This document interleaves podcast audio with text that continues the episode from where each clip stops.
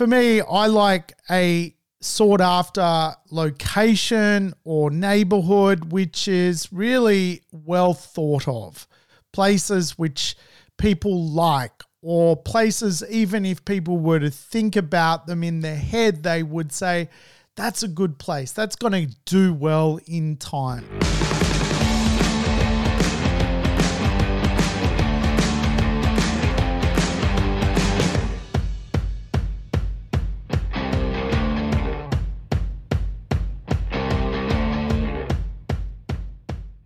Welcome to the Urban Property Investor. I'm your host, Sam Saggers, here to help you crack the code of real estate wealth. Today's show, we're going to understand what makes a good investment property.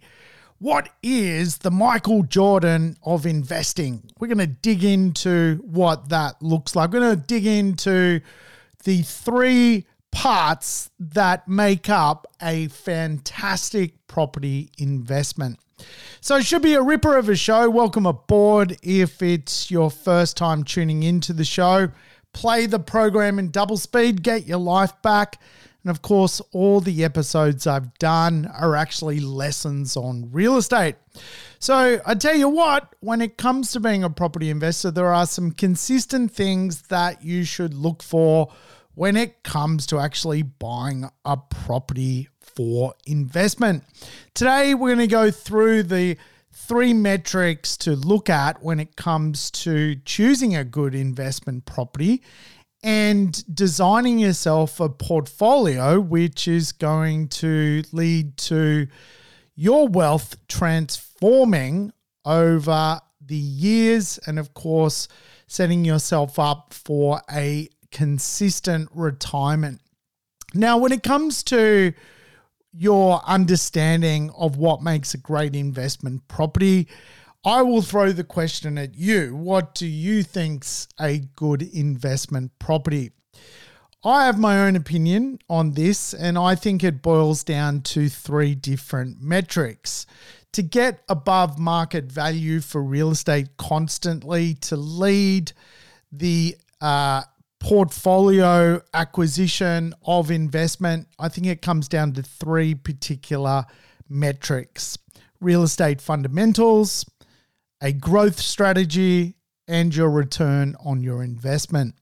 So, today we're going to dig into these three particular elements when it comes to being a property investor. And of course, the first of which is real estate fundamentals, the 101 of real estate investment. What makes a good investment property? Well, I think when it comes to making a good investment property, you've got really three fundamentals your location characteristics, your land characteristics and your building characteristics. And no doubt, if you're a fan of the program, you've heard me talk about those three fundamentals in the past, but let's dig into them with a little bit more detail. Remember, the three fundamentals when it comes to choosing a good investment property are location characteristics, building characteristics, and of course, land characteristics. So let's think about the location. Location is obviously something which is paramount to investment, hence why you often hear the phrase location, location, location. I like rule 10 when it comes to choosing a location. You want 10 good elements that make up that location's uh, benefits that out certainly outweigh its negatives. For me, I like a sought after location or neighborhood which is really well thought of. Places which people like, or places, even if people were to think about them in their head, they would say, that's a good place. That's going to do well in time. Obviously, real estate is an opinion sport. And if people like a location, if their opinion of that location is it's a good place or it's an emerging place or that makes a lot of sense when you speak to smart people, if the community in that location likes its own area, you're usually off to the right track. I think when it comes to another point of what makes a good location, proximity to employment. Today, people will have to, uh, you know, navigate them themselves around big congested cities for the most part, and of course, people like to live close to jobs. And if there are great jobs nearby, great skill, then that location will do very well when it comes to real estate investment. Obviously, if consistently people find a locality appealing and that consistent appeal draws more population, more people want that particular location, then you generally see over time price escalation. Simply put, if more people want to live in a place and there are only so many properties to go around, then you get this consistency of activity which creates appeal. Obviously, when it comes to what that looks like, if there's limited supply in an area compared to the overall demand in a area, then that location is going to do pretty well over time. I tend to also like locations whereby people have made money, they're spending money on their own properties to improve them. They're basically recycling equity but retaining it in their real estate and improving the value of their real estate. I think it's a really good signal that a location is going to do well. The next sort of part of Rule 10, if you like, is good transport. Today, movement is important. How people get around, how people get to work, how people get to the local shops, how people get to the local activity center. It's all very important for a success of a property over a period of time. I think uh, when it comes to choosing a great location, good parks, green space, amenity, third spaces, these tick so many boxes for what makes a good investment property. And of course, attractive character places, which include all sorts of different styles of dwellings, apartments, houses, townhouses, parks, trees, all of this adds value to a neighborhood and, of course, is a very good signal that an area will do well. Low crime rate, obviously, uh, tenants don't want to live where there's high crime, and of course, owner occupiers don't want to buy where there's high crime or won't pay a, you know, an expensive amount of money if a place is a dangerous neighborhood. Walkable, walkability, it's an important metric. How walkable is the neighborhood? How nice is it to move around on foot or cycle? These are very important metrics to choosing a really good location. And of course, local shops, local schools, local amenities all make a lot of sense when it comes to the fundamentals. Remember, there are three fundamentals when it comes to choosing a good investment. There when choosing a good investment, there are the fundamentals, a growth plan, and a return on investment. The second fundamental is better buildings. Obviously, if you can buy yourself a property which has got really good building characteristics, you're going to see the result of that in particularly its rental appeal. Now, property is a bit run down, a bit stale, a bit past its use by date, you're just not going to own an asset which is going to see the best result from an income generation point of view. You might have to swap your income to reinvest in the property and work on its return. However, if we look at what typically people pay a lot of money for when it comes to building characteristics, it's good design, it's good space, it's even things like Art Deco apartments, it's things like terraces, Edwardian properties, uh, and also modern properties, which but whereby people have a sophisticated level of comfort. Today, uh, newly renovated or newer properties are actually getting a premium in the marketplace because of their building characteristics. Very, very important part of the puzzle. Remember, the question here is what makes a good investment property? And we are digging into three really critical fundamentals. The final fundamental, if you like, is the land itself. Obviously, land is positioned somewhere. Now, uh, if this is an apartment and a townhouse or a a villa, it's going to have less land content than, for example, a freestanding house. So, with townhomes and apartments, what we're looking for is the asset to free space ratio.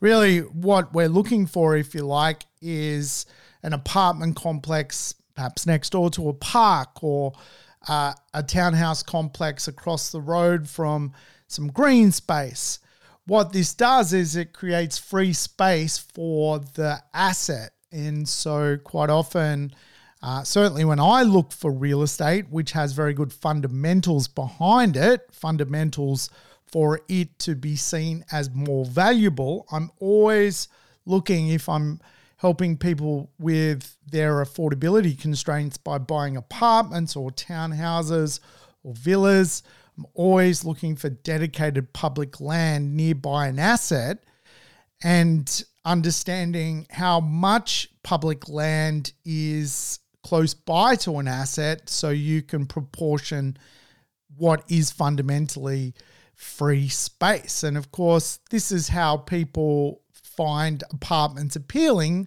when they can take their kids across the street and kick a footy in the park. I've seen over the years very, very good returns on those type of investments because of the asset to free space ratio.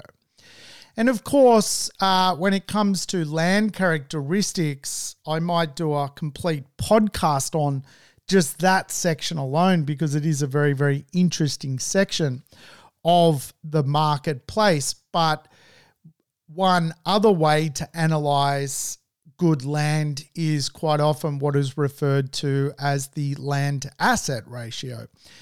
And particularly for houses, this is a fundamental which really does, uh, you know, basically drive housing.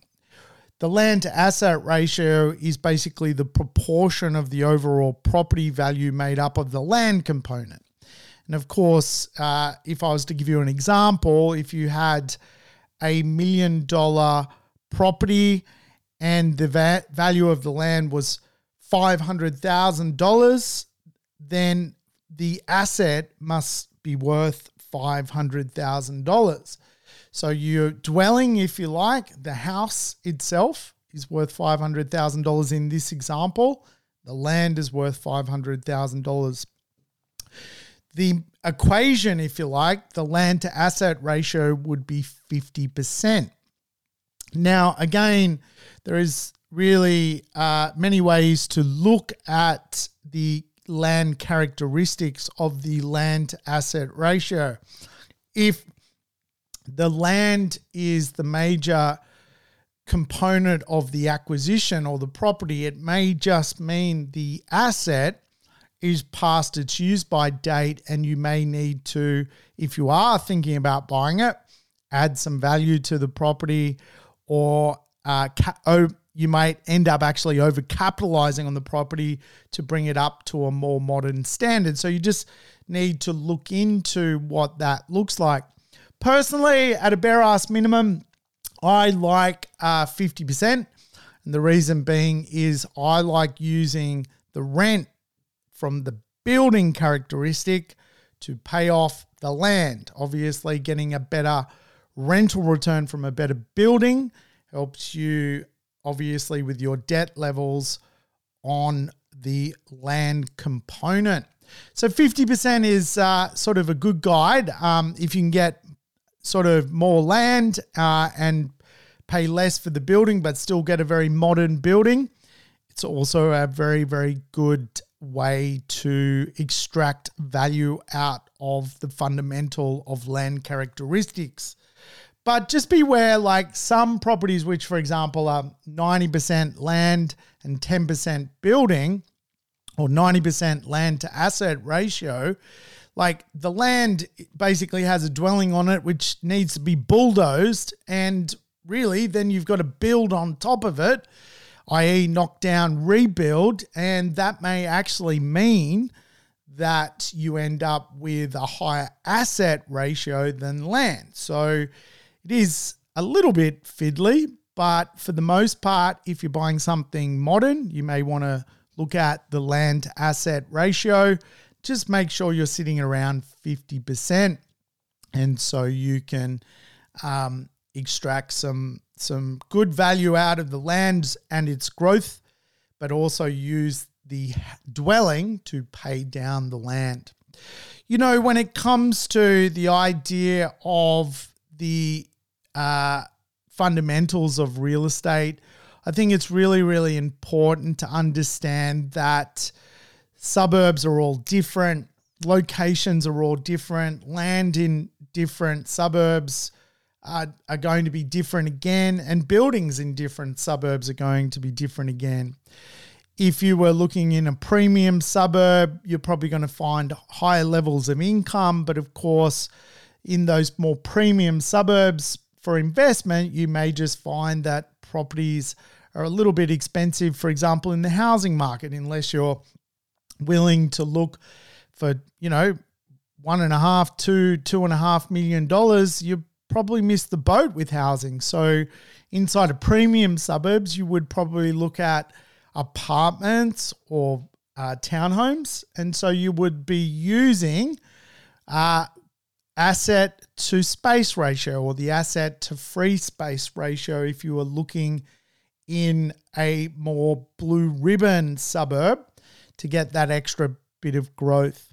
If you're going to a, an affordable suburb, what you're looking for is livability. And of course, a more affordable suburb may mean you are looking at housing or even town housing. And of course, depending on which asset, you may look at the asset to space ratio or uh, you may look at the uh, land to asset ratio. And of course, for a lot of property investors, they are also having to go further and further afield. And of course, if you're going to go to a suburb whereby uh, the fundamentals aren't quite there yet, the characteristics of that suburb and the land characteristics, the building character, they're all emerging the best thing you can do if you've got a budget constraint and you are investing in a suburb which really uh, has to go a little bit further on its journey to be qualified as, you know, a really, really top quality place to invest, then you've just got to use really the same framework. And again, people who perhaps are spending four, five hundred thousand dollars trying to keep up with where prices are at these days, then, you know, there's going to be trade offs. And of course, quite often those trade offs just mean as you invest in those emerging communities, places which really need to form as a suburb, their early days when it comes to their um, appeal, so to speak then you really want to do some niche level due diligence. You want to buy the better locations in those areas. You want to buy the better land component in those areas. So, obviously, when we're talking about understanding what makes a good investment, there are kind of three parts to the puzzle the fundamentals, which we've been through, Obviously, the ability for growth to occur. So I'll talk you through the 4X growth plan. I know many of you are familiar with it. And of course, return on investment. So let's have a chat about really the 4X growth plan. What is your understanding of capital growth as an investor? If I asked you, what is your understanding of capital growth? You would probably answer. Most people I ask this question to sort of answer, you know, real estate goes up, it happens over a period of time. And, and that is a really, really, really good answer. But actually, real estate can go up from four different elements. And I call this the 4X growth plan. You can get market growth on real estate, which we'll talk about. You can make money by buying a deal, adding value to it, which we'll talk about. You can make money through understanding how the location of an area actually works. And of course, you can make money being predictive about growth by buying a behavior. And we'll talk a little bit about that as we go on. So, if we talk about market growth, I think it's really, really critical to understand that real estate is driven through a couple of dynamics. The first one is uh, pie, population, infrastructure, and economics or employment. So, we want to make sure in our retirement we have a big pie around us because as we give up our job, we're going to be swapping or arbitraging our income from our job from the income from our investment property. So we want pie, population, economics, and uh, infrastructure all around our investment. We want it as efficient as possible. Of course, other drivers of certainly what makes a good investment property are more short term drivers, things like supply versus demand, the rental return, and of course, the type of demographics which are part of an area. So, understanding that real estate markets, if you like, go through different cycles, and we call quite often this the property cycle or the property clock. Generally speaking, you've got a couple of directions a market can go. Market can go through an upswing, even into a boom. It can go through a downswing, and generally slump through a period of time, and then the whole cycle sort of starts again. And so, right now in the marketplace, if you like, we're going through a bit of a slump period a period of little activity and price growth. Uh, however, we are starting to see gross rents grow as new supply becomes really, really scarce and more people are certainly at the moment renting in the marketplace, putting a lot of pressure on the rental returns. Obviously, uh, in a market bottom, you've got a period of time where developers really don't produce stock, they land bank, and new supply levels are fall to an all-time low period because if you're a developer then you're producing something to sell and if the market's a lot weaker you don't bother producing it. So when it comes to obviously understanding the market the market's going to be very important to your investment properties uh, situation.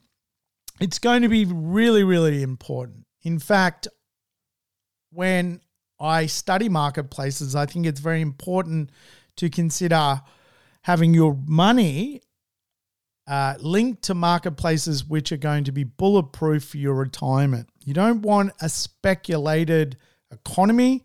You don't want industries which are flaky. You don't want industries which are disappearing you always want your real estate to be connected to the evolution of economics. People's jobs are changing, things are morphing all the time. And of course, if you're trapped in a market, an overall market, which is connected to an industry which is prone to volatility and fluctuation, then your real estate is going to be what we call saw in a sawtooth market. It's basically going to go up, it's going to go down, it's going to go up, it's going to go down. And of course, the day you retire, you don't want that volatility. You just want sensible places to own your real estate. So, market uh, places to invest or market areas are very critical to the overall dynamic of choosing and understanding what makes a good investment property. I would say market is one of the most important characteristics you need to understand. Markets will always bottom, they'll always begin to recover, they will always begin to rise and rise, and they'll always go through a hot period of time. But for the most part, you just want an area whereby that influence happens faster than other places. Typically speaking, in Australian real estate, Sydney and Melbourne go through peaks and troughs very, very quickly because most of the population lives there. Now we've got places like Southeast Queensland, Brisbane, and so forth that are very equitable. I would imagine they would also join both Sydney and Melbourne as places which go through their market cycle quicker. And they go through these things quicker because there's just more population, there's more money floating around, and so things don't sit at the bottom for so long. What I found over the years is economies which are very small, there's not much market aggregate to the economies, uh, there's not a lot of population, there's tens of thousands of people, not millions of people. When they sit at the bottom of the market, they can sit there for quite a long time because they just don't have the market aggregate of velocity to come out of a down period robustly. There's not a lot of government intervention. There's not a lot of uh, reinvestment into those communities when things go through a lull. So, obviously, the market, if you like, will be influenced by things. And of course, as we know, there's all sorts of things that influence a real estate market from yields to a government's position on the market to how undersupplied it is to what kind of tax advantages are out in uh, those particular markets to how they attract migrants to how money's lent to how much equity is in people's homes for those people to trade up and move around and buy and sell in their own marketplace. Uh, what kind of infrastructure is being spent? What kind of leverages out in the marketplace for people to, uh, you know, choose? And of course, when it comes to the wealth effect, it is an important thing to understand when it comes to marketplaces. Now, again, the government won't engineer the wealth effect for uh, Rockhampton. It's just not going to happen. Why? Because there's only, you know, uh, you know, 50, 60,000 people in Rockhampton. It's it's not going to move the needle. However, what we find over periods of time is the wealth effect actually unfolds for places like Sydney and Melbourne and Brisbane. Why? Because Australia's population lives there. And so when we go through periods of downturns, equally, uh, quite often we go through periods of upturns whereby the government is influencing activity because they have an economy to run and they're not going to meet their budget surpluses and GDP movement if they don't reinvest in economies where there's big real estate marketplaces. So, again, if you aren't familiar with structural shifts and wealth effects, then um, I would encourage you to, to start to understand them because when it comes to choosing real estate, I love being in really good marketplaces, really your top 10 cities in Australia. And, and the reason being is because when there is this engineering of the wealth effect, it really does influence these uh, major cities first. And of course, they go on to get levels of growth which are quite useful for your retirement. Now, when it comes to obviously choosing a property to make sure it's the right investment, uh, you can often go through the process of finding a property which you can make some money from. And really, in real estate terms, what you're looking for is something that is well priced for the cycle you're in. And of course, when it comes to again the idea of choosing a really good investment property, if you can extract some money out of the property because you bought it at a great price, got a discount, gave yourself time for the market to mature, uh, added some value to the property, uh, renovated the property, got yourself a really cracking deal and and uh, instant sort of inherent value, then all of a sudden the journey you're on is off to the races, so to speak. The caveat to that, of course, is don't buy a property just because it's got a good deal. Make sure it's got the other uh, key ingredients for property success, which I'm giving you today. And of course, um, when it comes to the idea of deal growth, you want to make sure that you extract enough uh, money out of a deal by becoming up with a deal making strategy. And of course, there are some great strategies out there. You know, you can do, for example, pre construction. I've been helping people do pre construction for a long period of time. And, uh, you know, certainly of recent time, geez, at settlement, everyone's a winner. Like a lot of people making a lot of money before they even own the property by using delayed settlements through time uh, time management to make a lot of money. Um, again, you would only do that though if you had the property with the right ingredients for success. Obviously, you can do all sorts of trickier stuff, amalgamations. I've been doing an amalgamation recent times. I'm due to settle it. Uh, so it's, yeah, it's going to make some money. Putting a one and two bedroom together, making a three bedroom, extracting some value that way. So again, all sorts of ways to to extract value out of real estate. You can do a do it yourself renovation. No right or wrong just making sure that the main theory is to pay a fair price for the cycle you're in. You don't want to pay too much or um, overpay for a property at the start of your journey at the point of time you are going through that cycle. So it's a very important insight into making sure you choose a good investment property and a key ingredient as to what makes a good property to choose, right? So, obviously, location is an important growth driver. And again, I've kind of highlighted the characteristics you're looking for when it comes to a location.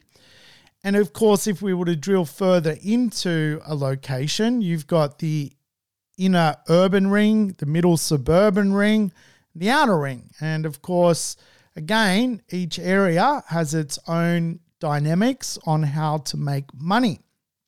Of course, for many property investors, they need to understand how money works. And when you understand how money works, you can understand how to choose a good investment property, which is going in the right direction. Now, when it comes to understanding real estate, there are really sort of four forms of money there is discretionary real estate and discretionary money.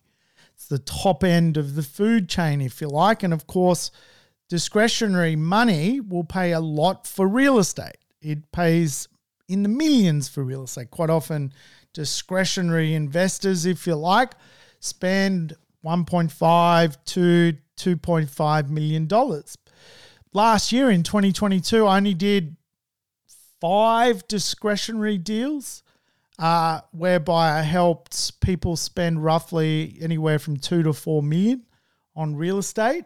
And again, it's a different section of the location of real estate. Like you're, if you're putting your money in dis- discretionary markets, you're doing it um, with a little bit of science. What you can do, though, if you can't afford discretionary markets, is go to what I call aspirational markets. Aspirational markets are where people aspire to live. Aspirational markets can end up after 10, 20, 30 years as discretionary marketplaces. And of course, this is how you see a location improve in value. And of course, you can buy something affordable and highly livable. Again, for me as a real estate uh, negotiator, big part of my job is under understanding where the affordable and livable gap is. What people can afford to borrow, what is a highly livable place, yet ticks the box of affordability. Affordable and highly livable areas end up becoming aspirational areas. It's just the way it works. So again, like when we choosing these locations, we want to understand what the future of the location looks like, which direction it is headed.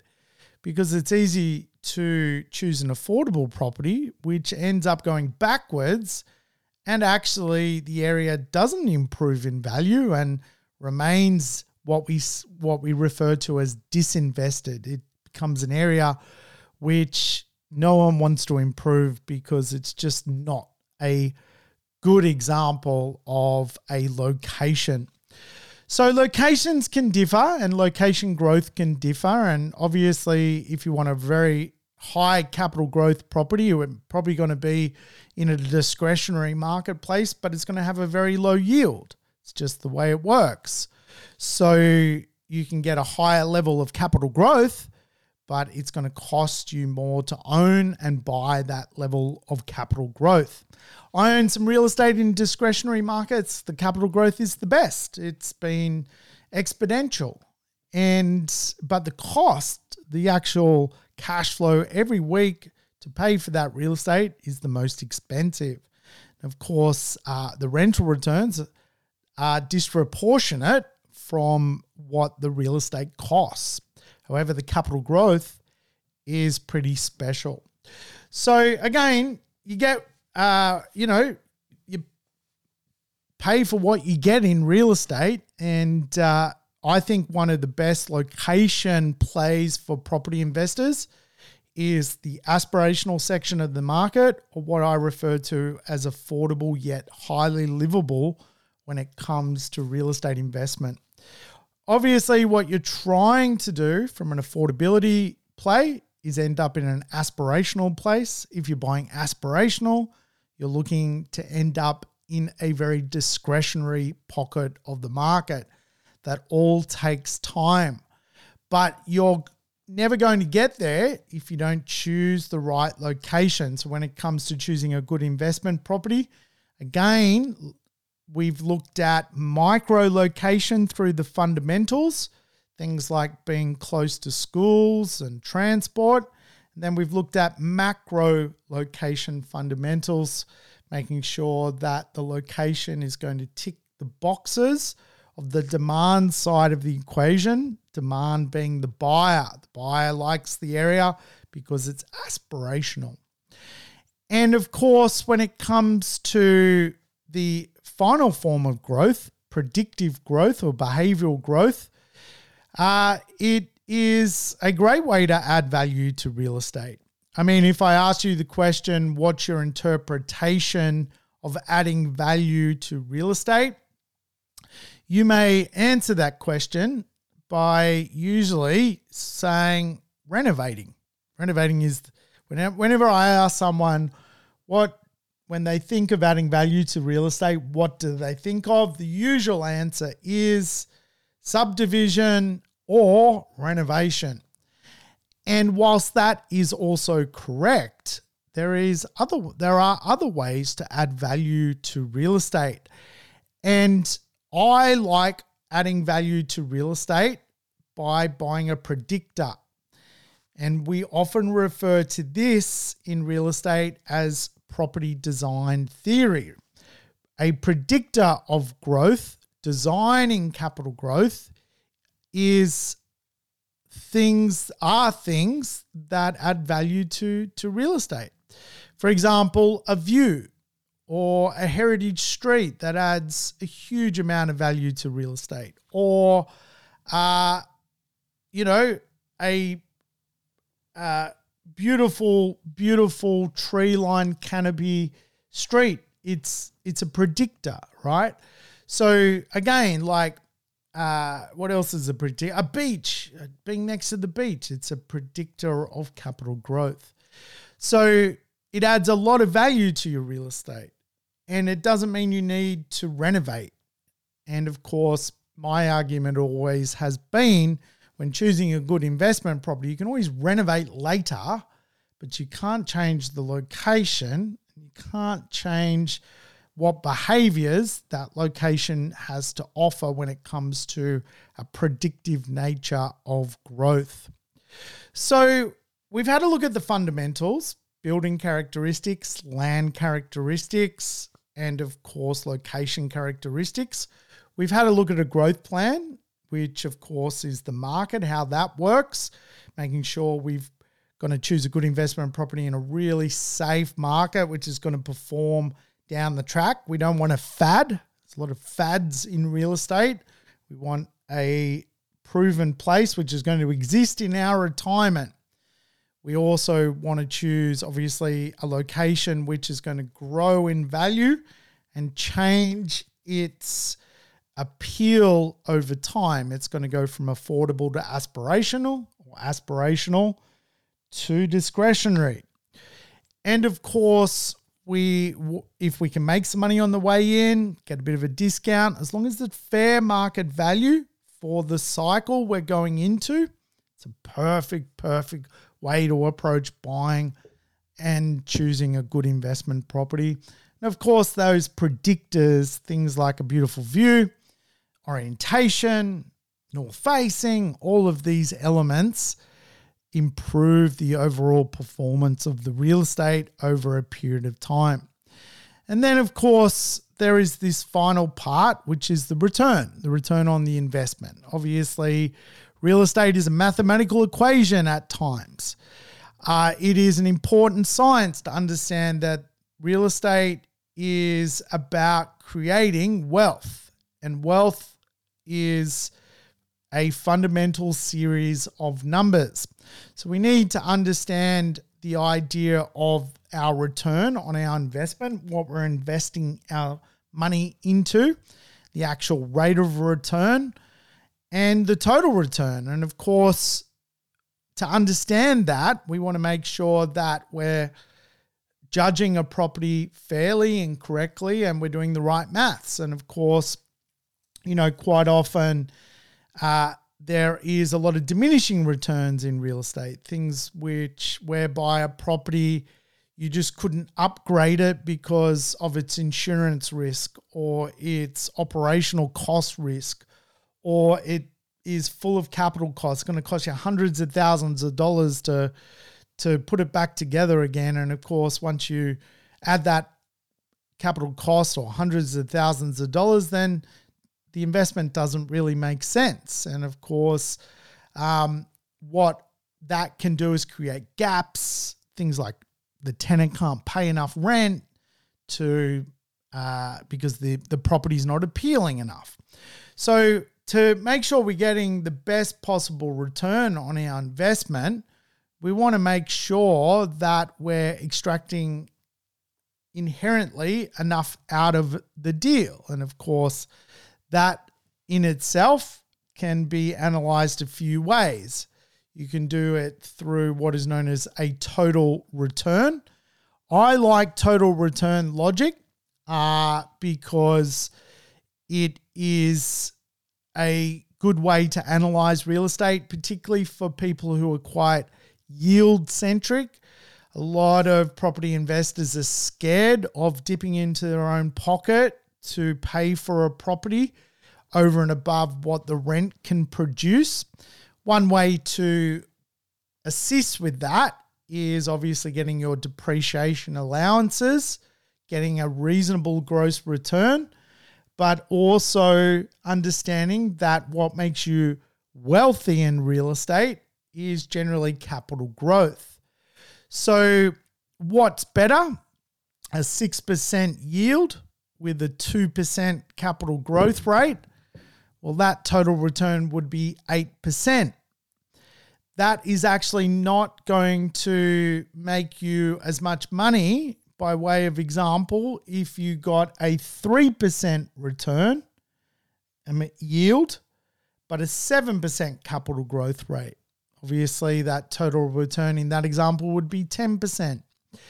What is likely to happen is the compounding effect of your real estate improving with a higher capital growth rate and a lower yield is actually going to absolutely get you a faster rate of return. Your time in the market is going to be quicker.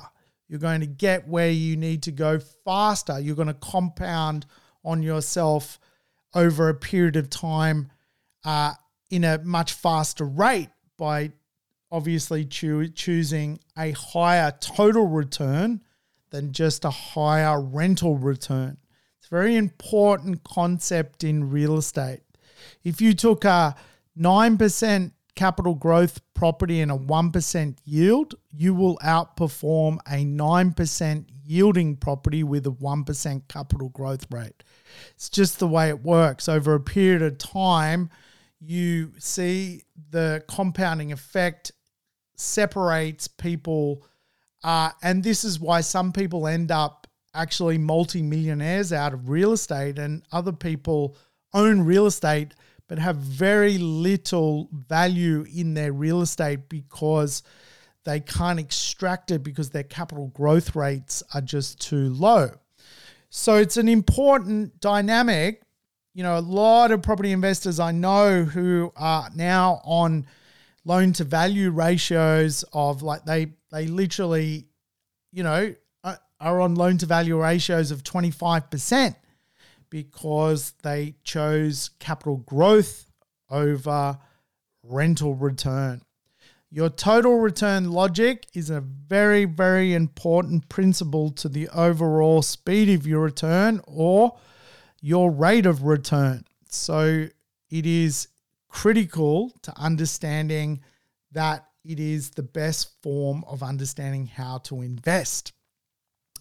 So, uh, when it comes to obviously choosing the right investment property, we want fundamentals, we want growth, we want to understand the rate of return return on investment. And of course, uh, when it comes to the return on investment, I think it's pretty critical. You avoid the law of diminishing return. You use depreciation to increase your return you obtain a better total return through both the growth and the yield rather than just thinking about the yield. And of course, if you want to speed up your rate of return, you can also do that by pushing your rents up, extracting some value out of your real estate, improving the look and feel of the real estate as long as you're not overcapitalizing. So, when it comes to choosing a really good investment property, these are kind of the elements I look for. And of course, uh, they have served me very well over a long journey of property investment, and they serve people I work for very well when it comes to choosing a good investment property. Hey, uh, I hope you've enjoyed today's show. I wanted it to be a little bit about real estate this week so uh, you uh, can get some good tips. Big part of my job is simply briefing you. I hope you have enjoyed the brief. If you feel like re- leaving a review, please do. I'll catch you next time, the next episode of The Urban Property Investor. Thanks for tuning in to the Urban Property Investor. To never miss an episode, make sure you subscribe to the podcast on your favorite app or on YouTube. I would love it if you could give the show a rating and share it with your friends and family. In between episodes, you can always keep in touch with me by connecting on social media over Facebook, Instagram, or LinkedIn. Until we meet again on the next episode of the Urban Property Investor, take care and bye for now.